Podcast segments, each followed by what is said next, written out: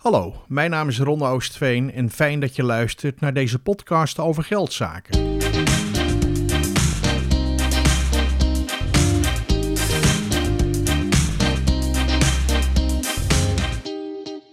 Deze podcast informeert je over alle zaken die met geld te maken hebben. Goede informatie is belangrijk, want geld speelt een grote rol in de maatschappij en dus waarschijnlijk ook in jouw leven.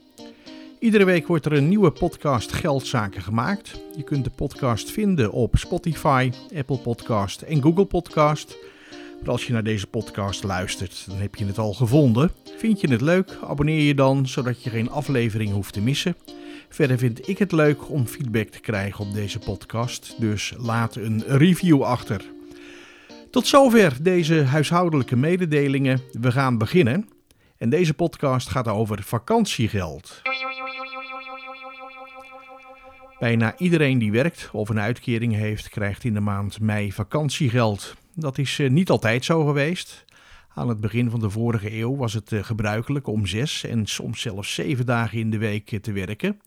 Als je niet werkte, kreeg je ook geen loon uitbetaald.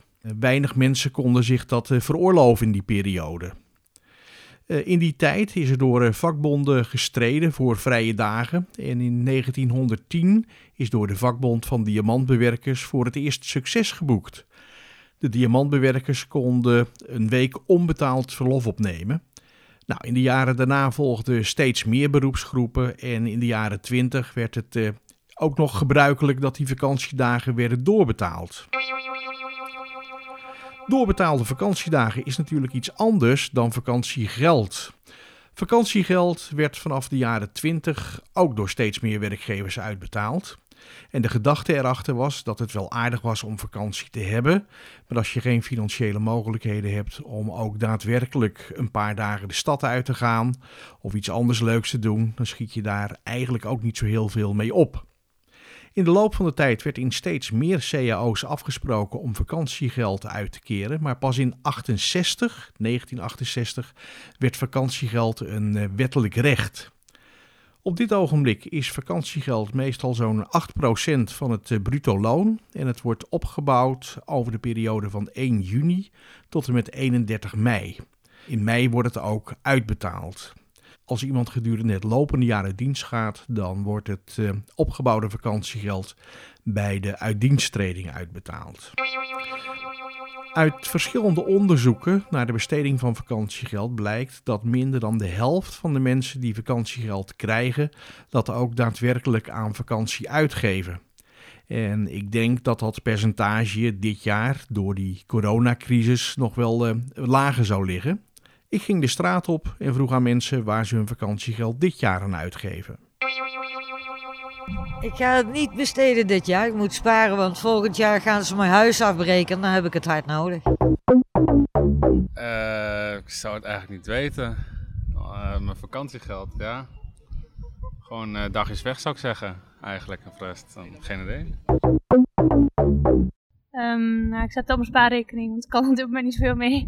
Dus om mijn uh, studieschuld terug te betalen later. Dus ja, dat vooral. Aan duurwaarde. Ik ben jaren zo in, eh, in deze situatie. Ik krijg helaas geen vakantiegeld, want ik ben ZZP'er. Jazeker, wij uh, besteden dit jaar aan de verbouwing van de tuin. Die gaan we maar wat opknappen, zodat we daar onze vakantie kunnen vieren. Als we thuis uh, leuk maken, dan uh, is dat al vakantie genoeg. Aan de spaarpot. Voor verbouwing en eventueel uh, een volgende vakantie.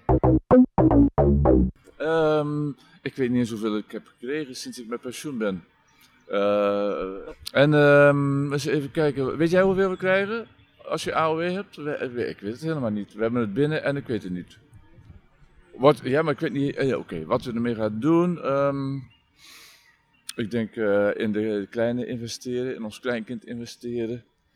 Of zoiets. Geen grote plannen. Zeker niet, uh, niet, niet, niet het land uit. En voor de rest hebben we geen wensen. Niks te wensen over. We hebben alles wat we moeten hebben. En we zijn blijst van al met dat kleine spook hier naast ons.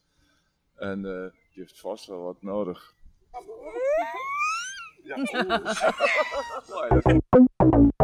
uh, ik weet het toch niet, eerlijk gezegd. Nee, nog niet over nagedacht.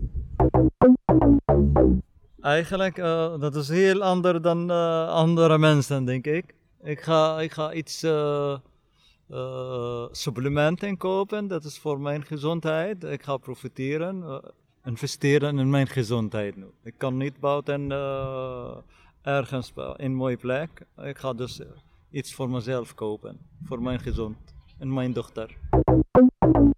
Ik koop er uh, extra dingen voor die ik normaal niet kan kopen. Bijvoorbeeld schoenen en kleren. En, uh, en ik moet nog wat belasting betalen. Dus ik gebruik het eigenlijk om dingen die ik normaal niet kan, zeg maar. Ik ga niet op vakantie, maar daar ga ik al bijna niet. Dus ja, nou ja, en dat, dat geeft wel ruimte. Lekker ijsje kopen of zo. ja. Tot zover de podcast van deze week. Vond je het leuk? Laat dan een review achter en hopelijk tot een volgende keer.